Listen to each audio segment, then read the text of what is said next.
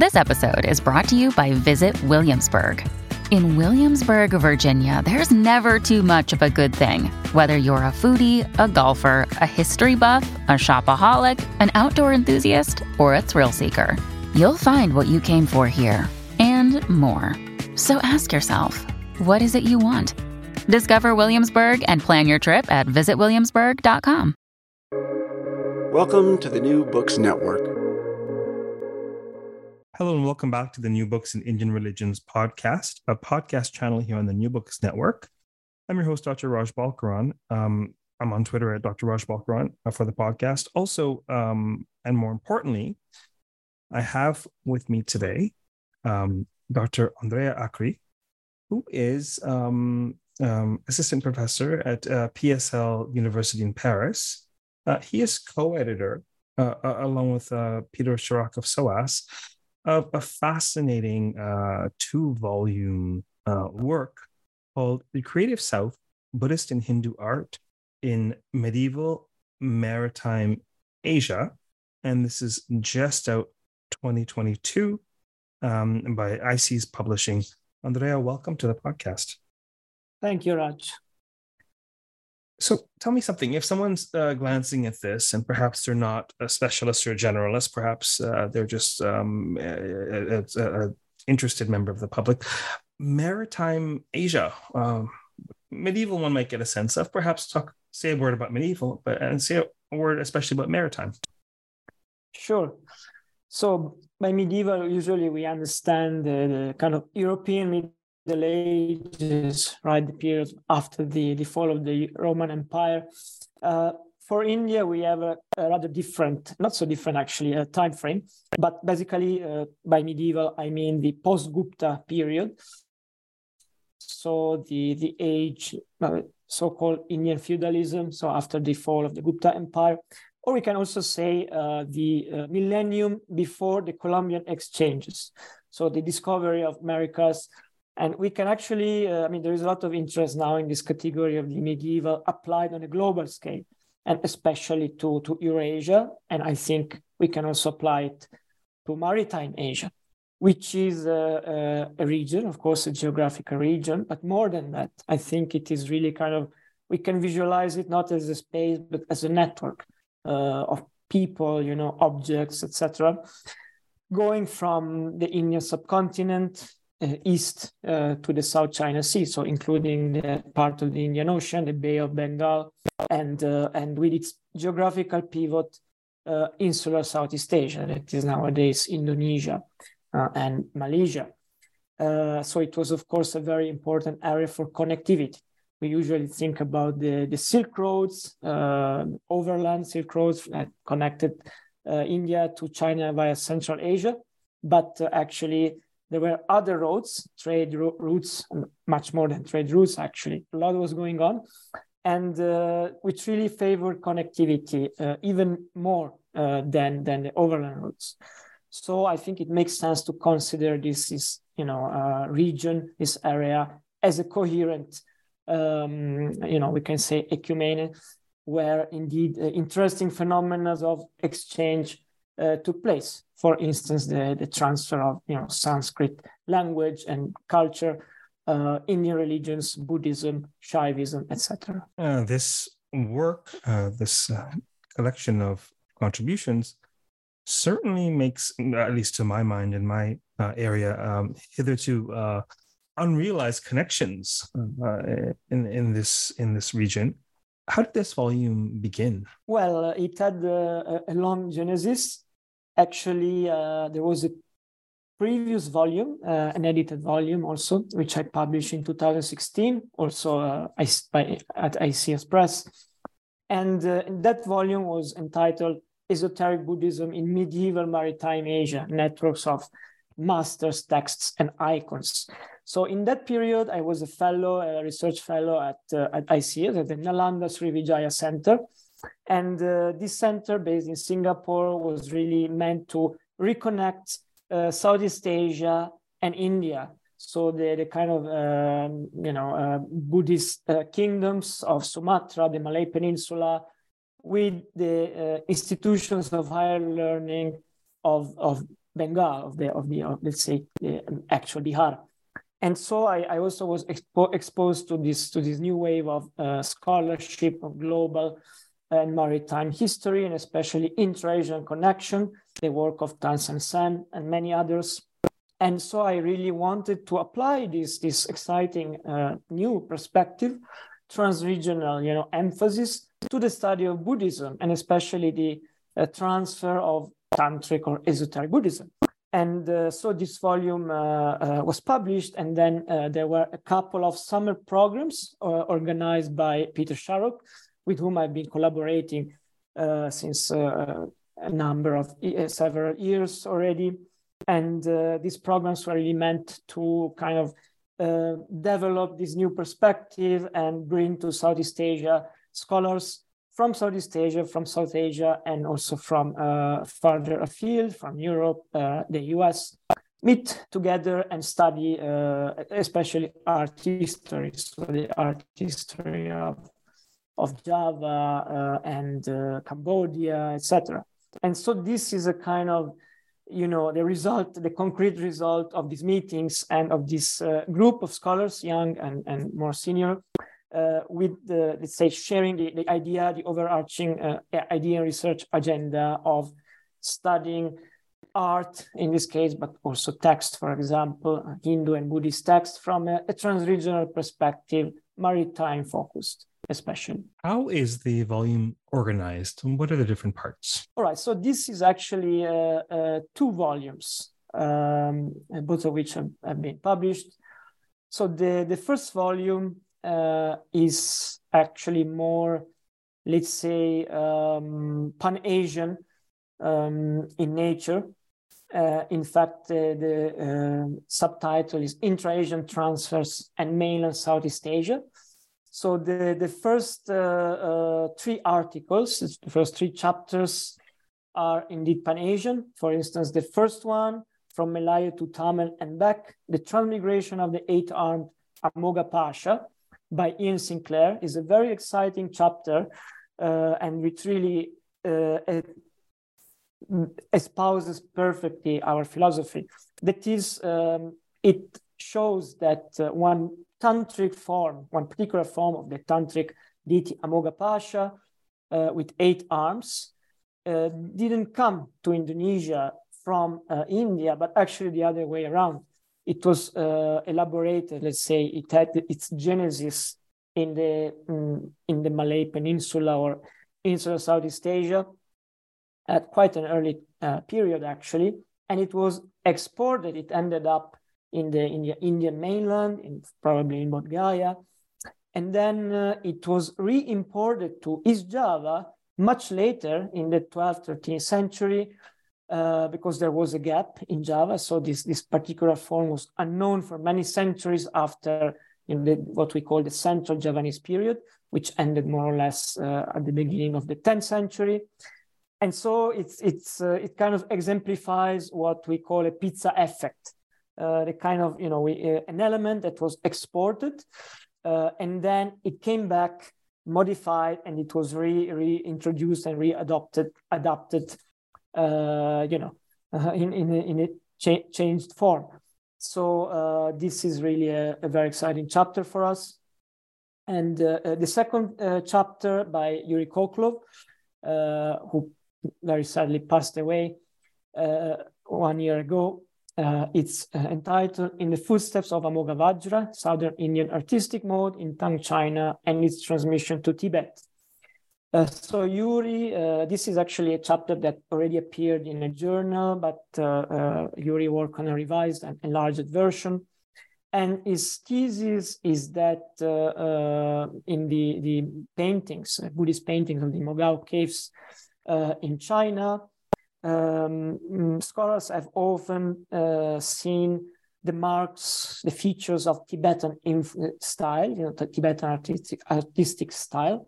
But uh, Yuri want, wanted to change the narrative and actually found pretty convincing evidence that instead South Indian style uh, is is um, um, to say a South Indian style can be uh, discerned uh, in those paintings. And especially, you could even see the influence of a single hand that is Moggavajra, this prominent Buddhist masters, master who traveled uh, from India to China and uh, via Sri Lanka, South Asia, and Southeast Asia. So this again tells us that uh, the so-called maritime peripheries and South India were more important than you know we think in in when we talk about Buddhism, even uh, in the in in Central Asia. You know, so uh, in spite of the of the distance, we can still discern some modern elements there, and this is also quite really in line with our research agenda. Uh, then there is a chapter by uh, Peter on Heruka mandalas across maritime Asia, which focuses on this uh, very unique, I would say, um, adoption of the of esoteric Buddhist cult, especially this late uh, phase of tantric Buddhism, uh, revolving around uh, you know warring deities like Heruka, which unlike in in India, in Southeast Asia, really seem to have been placed at the center of, of important temples. Um, so they really were adopted by, by sovereigns pretty openly, and uh, and they were very much connected with, uh, so to so to speak, state protection Buddhism. So with uh, with the, the use of of these, um, you know, uh, let's say Buddhist deities and uh, you know magical formulas and rituals to protect kingdoms and defeat enemies. And then uh, we have other chapters. Just let me see. Okay, so the, the second part of the first volume is entitled Transfers and Innovation in Mainland Southeast Asia. And uh, it includes uh, papers focusing indeed on this uh, region. The first paper by Jinah Kim uh, deals with the goddess Prajna Paramita and esoteric Buddhism uh, during the period of Jayavarman VII, that is the 13th century, uh, 12th, 13th century. That, uh, uh I mean, Jayavarman VII is famous for having sponsored these enormous uh, architectural uh, constructions, temples, especially state temples like the Bayon at Angkor and uh, Jayavarman VII uh, was actually a, a Buddhist, uh, although he was also initiated into Shaivism. And uh, uh, this chapter shows how uh, this Buddhist deity, goddess Prajna Paramita, was localized, so to speak, adapted to the pantheon that was dominant in Cambodia in the Khmer domains and, and so also used by Jayavarman. Then we have uh, a chapter by Swati Chamburkar uh, dealing with uh, uh dancers, musicians, ascetics, etc. So the depiction of these uh, of scenes of, of um, you know uh, let's say perform performative arts in Shaiva temples in the Khmer domains, which is a rather scantily studied subject, and and Swati actually argues that uh, there were uh, pretty unique developments uh, in, in the Khmer domains and also influences from probably South India. And she also makes a point for, let's say, um, studying these, these visual you know, documents, reliefs, for instance, in order to complement to enrich the, the picture we can get from the study of the ancient uh, texts like inscriptions uh, which often do not tell much about the actual social realities uh, you know um, uh, they tend to be quite prescriptive in nature quite actually sorry to present an idealized view then there is another chapter uh, by um, Swati, again, then another Indian colleague, Shivani Kapoor, myself, and Olivier Cunin. And this chapter is devoted to the uh, libraries, uh, the small buildings that, that have been usually called libraries uh, by scholars, which can be found in the in Khmer temples, uh, usually placed in the southeastern corner. And uh, now these, these small temples actually don't really look like uh, libraries at all. In fact, they are the only structures in, in Khmer architecture with um, uh, halls, uh, and uh, they are built in such a way that uh, smoke can, you know, exit um, from these holes. So other scholars have hypothesized that instead of libraries, they could actually have been fire shrines and uh, so we we uh, bring some you know we kind of read uh, uh the evidence uh, in a new way. And we actually argue that uh, in origin they could have been libraries but then they could have also been um, sorry I actually made a mistake. The other way around. So we argue that this could have been fire, fire shrines but they could have also been used to um, store manuscripts um, because manuscripts can be actually uh, hanged and uh, smoke is used to to you know uh, protect them uh, from insects etc but what it is important is that the southeastern direction is the direction uh, devoted to agni so the deity of fire and uh, the architectural evidence actually speaks in favor of their identification as primarily fire shrines.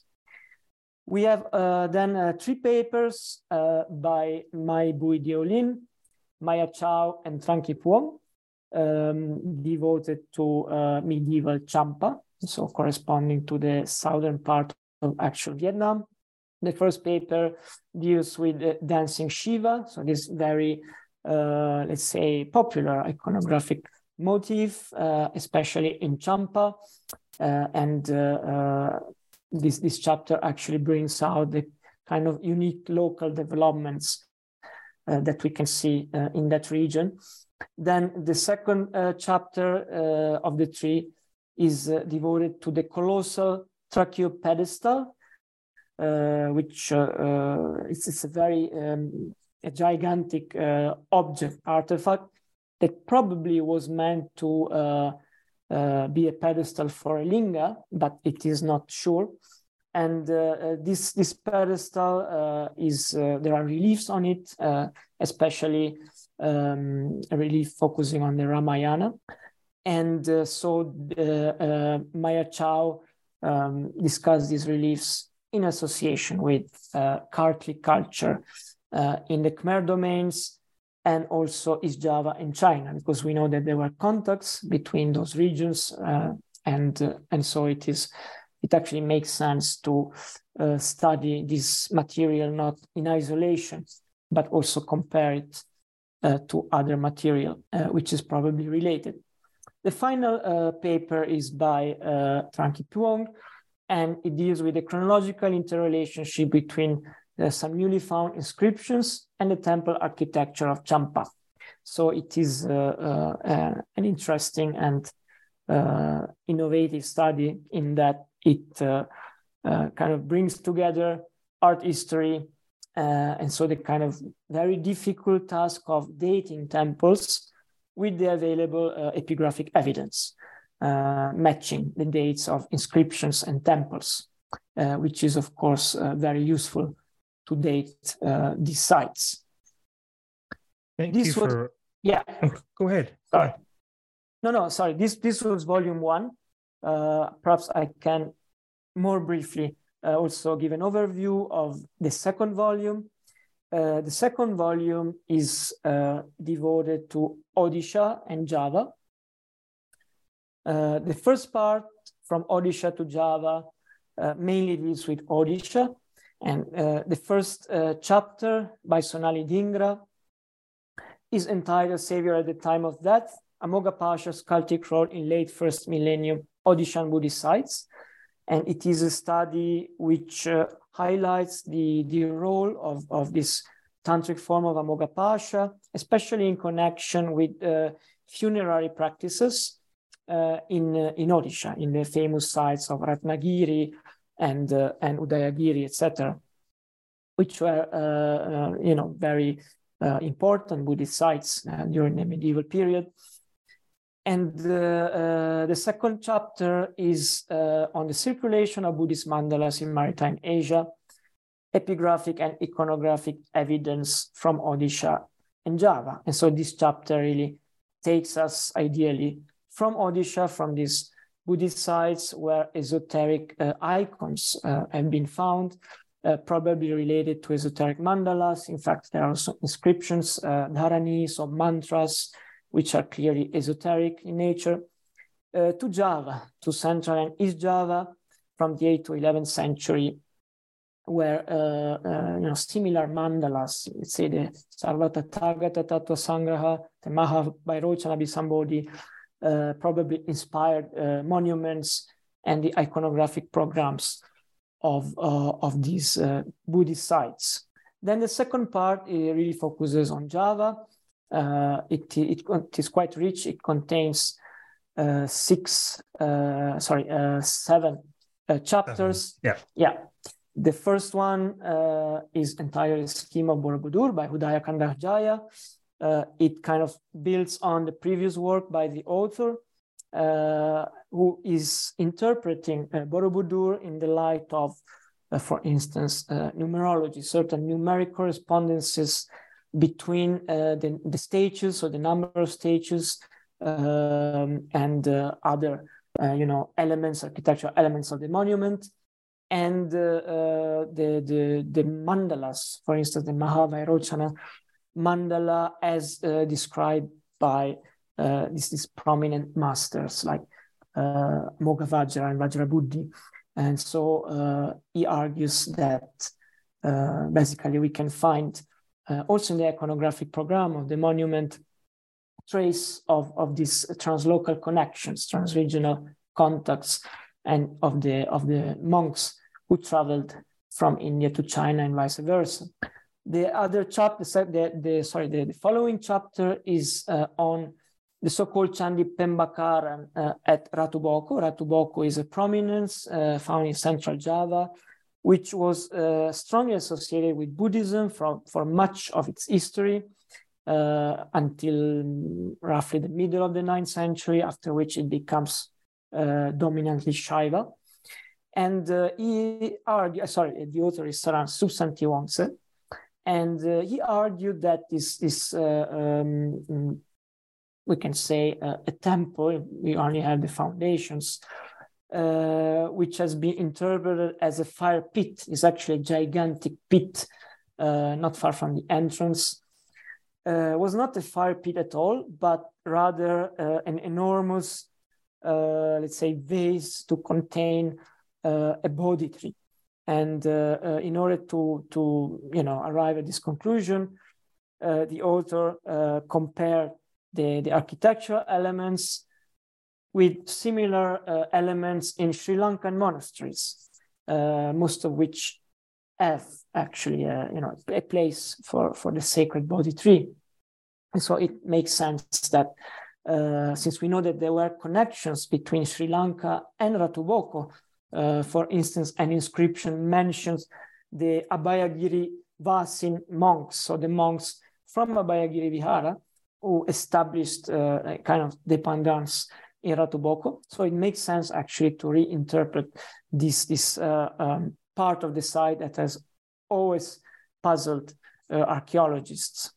The following chapter by Michael Gauvin is uh, uh, devoted to the Tantric Buddhist deity Trailokya Vijaya and to its cult, uh, especially in Java, studied through the lens of epigraphica and sculptural remains. Uh, so uh, the author really, I think, included pretty much every uh, statue known to have survived of this Trailokya Vijaya from Java, either in Java or kept in foreign collections, museums, to show that indeed uh, this, this type of uh, esoteric cults uh, were popular in Java, which, which has yielded uh, a very high number, relatively high number, let's say, compared to India, for example, of these meta, especially uh, statues. And, uh, and uh, besides the statues, he also discusses the epigraphic evidence that is the mantras of many uh, actually uh, mantras and dharanis have been recovered, and uh, they were probably related to, to Trailokya Vijaya or similar kind of protective Buddhism. Uh, the following chapter by Mimi Savitri deals with the social context of the central Javanese temples of Kalasan and Prambanan. So one temple Buddhist, Kalasan, and the other uh, Hindu, that is Shaiva, from the 8th to the 9th century. So basically by reading the inscriptions recovered uh, near the sites and by studying certain uh, architectural features of the monument, the author uh, sheds light on the, the, the the social context, so the, the artisans, for example, the patrons, uh, the monks, uh, the masters who uh, ordered the kings to build these temples. Actually, the first, you know, impellers were the masters, the Buddhist masters them, themselves, rather than the kings. And these tell us something interesting about the, the society in that period, of course, and also something interesting about the temples. Uh, the following chapter by Roy Jordan, uh, who sadly passed away uh, a couple of years ago, is uh, entitled Sita is Ravana's daughter at Chandi Prambanan. So actually, this was the, the, very final draft of this chapter was submitted by the author one week uh, before he passed away. And so we actually dedicate this, this volume to him as well as to Yuri. And Roy was uh, was a, a very um, fine art historian uh, of, of Java, uh, in spite of the fact that he was trained uh, as an anthropologist. He wrote much about uh, Central Javanese temples. And in his uh, last article, he described a very peculiar scene of, of the reliefs of the Ramayana in Chandi Prambanan. Uh, that seemed to depict uh, Sita as the daughter of Ravana rather than the, the wife of Rama, abducted by Ravana. And uh, he, uh, this chapter con- contains uh, an ab- elaborate discussion of the release and also uh, reference to other areas, regions of Asia where exactly the same motif was known in Central Asia, for example, or for instance in the in the literary culture of West Java, so still in, in, in Java itself. And so this actually highlights again the in a way the creative role uh, of uh, of Java, uh, who appropriated this motif and and kind of localized localized it according to the to the local social um, you know um, how to say uh, to the local uh, prevalent um, uh, norms of this society. The uh, following chapter by Jeffrey Sundberg deals with the, uh, the, the architecture of the temple of Prambanan, the Shaiva temple of Prambanan, and argues that uh, the way it is built, uh, it was probably meant to be uh, a gigantic uh, reservoir of water. And this is a theory that was elaborated by Roy Jordan himself uh, in, uh, in a book published in 1996. And according to Jeff, there are other, there are actually extra architectural features that were not considered by Roy, which uh, support his hypothesis. Uh, that is that this, this that the enormous courtyard around the, the temple was filled with water uh, during the, the monsoon season, so the, the rainy season, not much, but probably just um, 10, 20 centimeters, enough to, uh, let's say, render uh, this, this uh, temple complex made by three main temples look like three lingas arising from the primordial ocean. So it would have, uh, have a very important symbolic uh, function. Uh, and uh, he uh, also compares the, this, this temple complex to similar, well, I wouldn't say similar, but he compares it at least to uh, a site uh, called Kbal Spean in Cambodia. And uh, what is shared, the feature that is shared by both sites, in spite of the fact that they are very different, is the, the peculiar um, presence of architectural features let's say, uh, beneath uh, the water surface, as in the case of Kbal Spean. That is the concept of sanctification of water by lingas, for example. uh, or reliefs uh, of deities. And uh, according to Jeff, this was kind of symbolic idea that allowed uh, two dif- civilizations uh, far from each other to elaborate similar, say, responses uh, and ar- you know around this concept of sanctification. Uh, of water. The final chapter is uh, by Hadi Sidomulyo on the archaeological data from uh, Mount Penanggungan in East Java. Now, Mount Penanggungan is a very exciting site. it is one of the highest mountains in Java, in East Java and uh, it is actually um, full of archaeological sites, especially small temples built, uh, we would say, at the really at the really the period which marks the end of the Hindu Buddhist kingdom of Majapahit uh, in Java, so the very end of the Hindu Buddhist regime, and uh, uh up to uh, a few years ago, not these sites were known, of course, were excavated, but many more were not known uh, until a fire developed on the mountain and which, which burned the, the, vegetation and exposed a, a really uh, much wider uh, pattern, you know, uh, uh, roads, uh, temples, etc. So these, these sites have been surveyed and the result of this very recent research is described in this chapter, which really opens new vistas on the on our knowledge of the of the history uh, of the late uh, period of Majapahit and of Hindu Buddhist uh, architecture in Java. Yeah, this was. Thank you, thank you for um, providing that uh, comprehensive list of précises on these very rich contributions. And so, if we can pan out a little bit about um, the volume as a whole, the, the volumes, I should say. Um, it, it, during this process, what sort of overarching themes or ideas or surprises uh, occurred to you uh, as this was being put together? Well, let's say um, as for uh, surprises, definitely I would say the this this you know new elements of East to West transfers.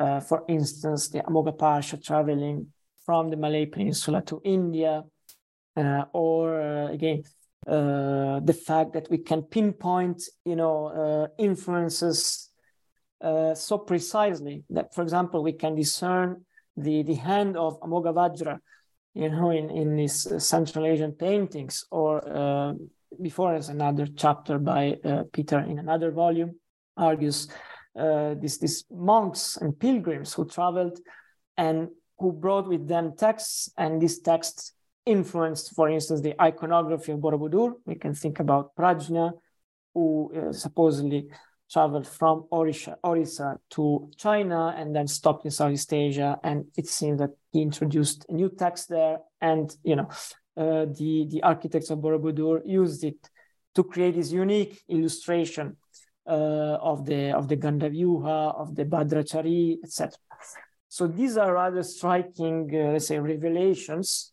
Uh, of course, much is, uh, let's say, hypothetical. We cannot be 100% sure, but uh, there is circumstantial evidence that actually allows us to to make these inferences to this to trace the movement uh, of these agents, you know, across really vast swathe of territory uh, most more often maritime rather than overland. And this is, you know, we, we are not denying the, the kind of, you know, the, the realization that the old par old, we can say is already 30, 40 years old, the paradigm of localization. So, mm, you know, that according to which the elements of Indian culture were exported uh, to Cambodia or Java, and then we were localized. So they were adapted, right? Adopted by the local people, changed them, uh, we, we, we changed them and transform them and again recast them. This is perfectly valid. You know, we're definitely not denying that, but we also want to uh, pinpoint the fact that this was not a one-way traffic. uh, although there is much more evidence about the transfer from India to the so-called periphery, but I think there is also evidence of, you know, uh, that the contrary was the case, and it was in any case multicentric. And also the very concept of periphery doesn't really work anymore. These peripheries were centers in their own terms, where people traveling from India to Java, for example, inscriptions say so, to uh, for pilgrimage, you know, to to uh, uh, um, participate in the cults that were going on in the temples. And, and China also became was no longer a periphery of Buddhism during the Tang era. It became a center. Manjushri was born in China, you know, according to Chinese Buddhists, and not in India. So this is quite, you know, that quite changes the picture and uh, teach us that we have to also pay attention to these translocal dynamics, to the big picture. And uh, I think studying this material really was uh, eye opening uh, for me in many respects. Uh, absolutely fascinating. Certainly, periphery is a function of perception, a perspective, I should say, whether it's a scholarly perspective or a cultural perspective, an ideological perspective, um, um, a system of power. Um, um, and, uh, you know, um, there at times is uh, an internalized um, conception or conceit that you know uh, we are now a global village and we we now travel everywhere but uh, wanderlust and, and and and craving for other cultures has always existed and and and it, clearly there's been an enormous amount of cultural exchange across the the millennia and i think it's uh it's it's wonderful to have concrete data to evidence that um, supposition or that um, intuition. Exactly. Um, if, if you allow me to say one thing, is that please, anything know, we, you'd like. We we think that the sea is a barrier. With you know our academic disciplines study you know India, Indian subcontinent, South Asia, you know, a separate entity from Southeast Asia and then East Asia, and so we specialize in our disciplines, and we so we we do not really realize that uh, to travel from South India or Eastern India to Sumatra, for example, or the Malay Peninsula, really, it's much easier.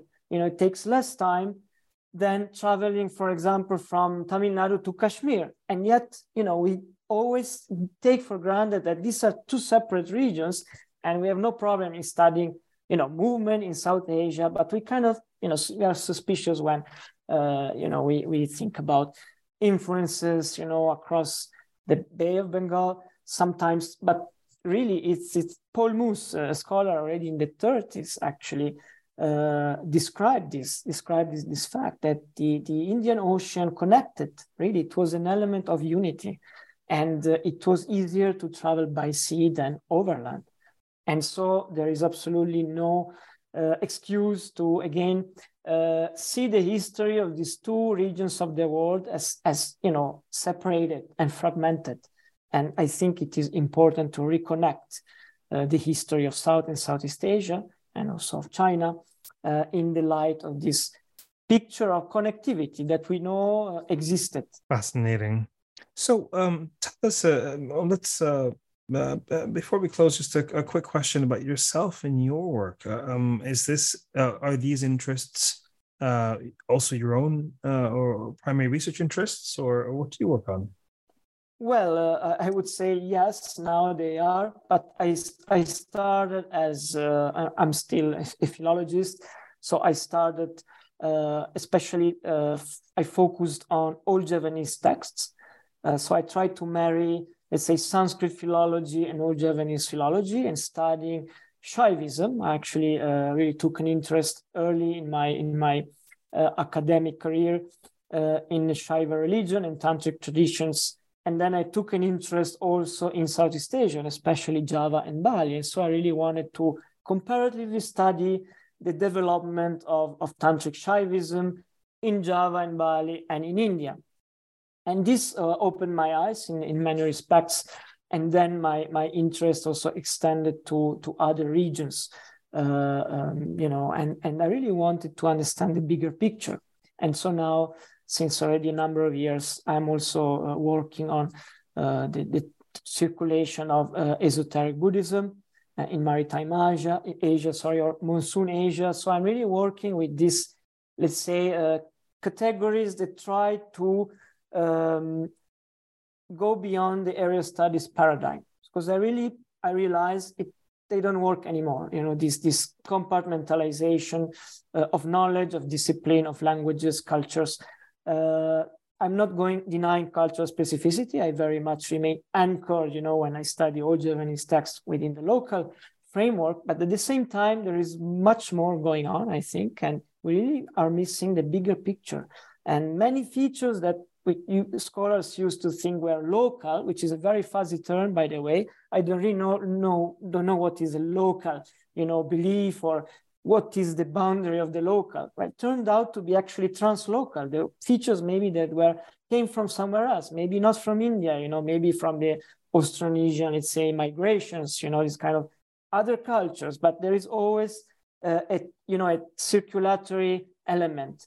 And so i very much like this connected history approach and i try to apply it even to to my very narrow field if you wish of uh, Sanskrit and Old Javanese philology. That's that's quite a resonant. Um, that's quite a resonant approach. I mean, I've hosted a number of of scholars in a number of subfields in in loosely Asian studies or Indian religions or, um, and uh, one of the things I I we touch on in a number of the podcasts is really the power of flipping something over or cross pollination or it's it's challenging because uh, uh, for scholars to be scholars we necessarily use this wonderfully incisive slicing and dicing cutting left brain to say to demarcate this from this to specify that from that which period um, which you know for et cetera et cetera et cetera.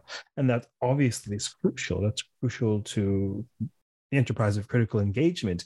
And yet uh, it's my observation and and and um, perhaps even contention that the most brilliant scholars are the ones who do that well and then move beyond to seeing what can be stitched together right? What can we bring together? What connections can we make aside from the demarcation the, the, the deconstruction? Um, anyhow enough of me pontificating about who knows what. Uh, the, the final question i have for you andrea is um, um, the title.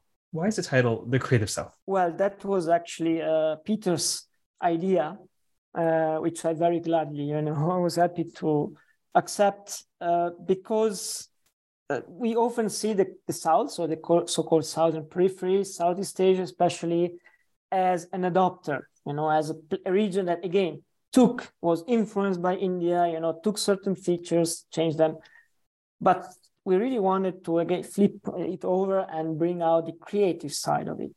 The, the, the fact that this region innovated. There are actually, you know, uh, exam. We, we always look for Indian prototypes, but there are actually things that are much older in Java. For instance, the depiction of the Ramayana as a continuous, you know, panel of relief, the Karana, the dance pose on Chandi Prambanan, they're actually earlier than, you know, the earliest Indian uh, uh, examples and uh, also the zero, the use of the zero in epigraphy, for instance, to, to really denote a date.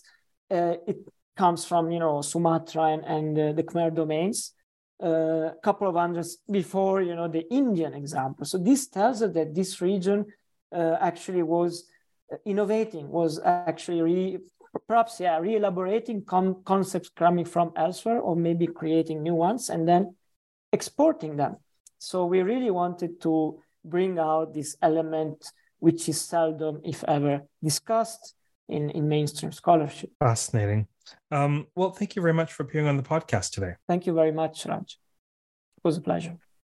For those listening, we've been speaking with Dr. Andrea Acri, uh, who is the uh, co-editor, along with uh, Peter Sharrock, of this uh, pair of volumes entitled "The Creative South: uh, Buddhist and Hindu art in medieval maritime Asia.